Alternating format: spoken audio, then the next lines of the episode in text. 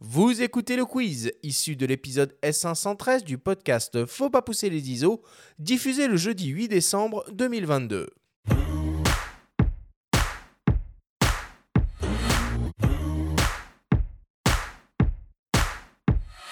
Denis, le principe du quiz est très simple. Nous avons reçu des questions de la part de nos auditeurs qu'ils t'ont posées via notre compte Instagram. Nous en avons sélectionné quelques-unes et tu vas avoir seulement 30 secondes et pas une de plus pour tenter d'y répondre le plus clairement possible.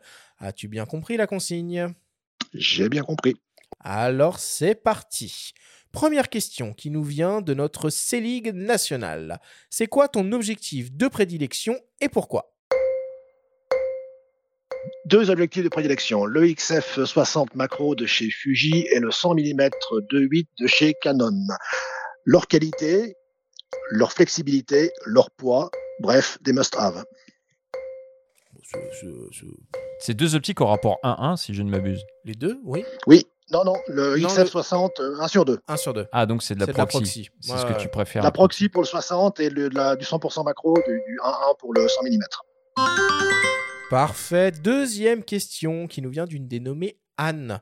Anne se demande comment sont réalisées ces incroyables photographies de papillons en plein vol. Alors, bien souvent, pour en ce qui me concerne, c'est purement le, hasard, j'ai envie de dire, ou en tout cas l'anticipation d'un décollage d'un papillon.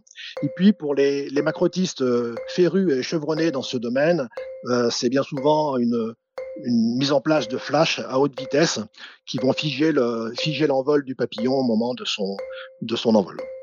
Et on précise d'ailleurs que l'un des grands spécialistes de cette, euh, de cette pratique, c'est Ghislain Simard, qui euh, est déjà venu à plusieurs reprises à ces micros. Et je vous invite à regarder, contempler le travail de Pascal Maître au Mexique, qui a photographié euh, des nuées de, de papillons, et c'est un travail absolument incroyable pour le National Geo.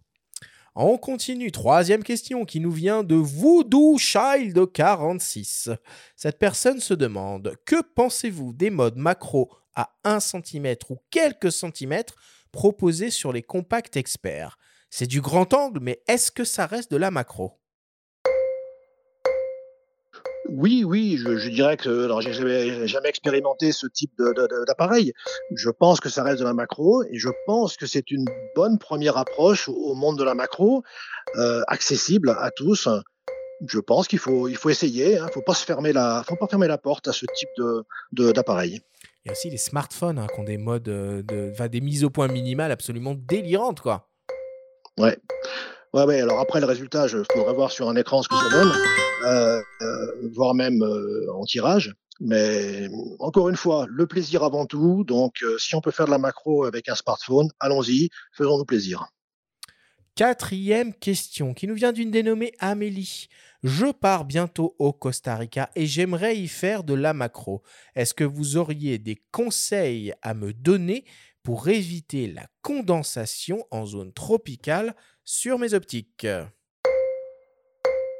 Alors, à part acheter du, matériel déjà tropicalisé, euh, je dirais qu'il faut prendre soin du matériel que l'on va emporter, le mettre dans des sacs étanches au moment où on l'utilise pas, euh, éventuellement prendre un petit peu des, petits sacs du sac de riz pour absorber l'humidité lorsque cela est possible.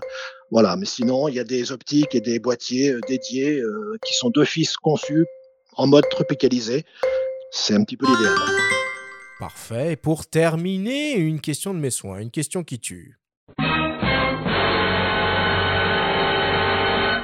Denis, à quoi pourrait ressembler l'optique macro ultime? Ah bah, L'optique macro ultime pour moi, ce serait celui où je peux faire une hermine à, à 20 mètres et puis un papillon à 20 cm. Bah, c'est un 408 finalement. bon, rapport mais un 408 avec un mode macro. C'est ça. Un 408 avec, un mode macro. Mais ouais, ce serait mortel, ça, un truc. Eh ben, c'est sûr que ce serait mortel. ok, bah merci beaucoup, Denis. On conclut le quiz là-dessus.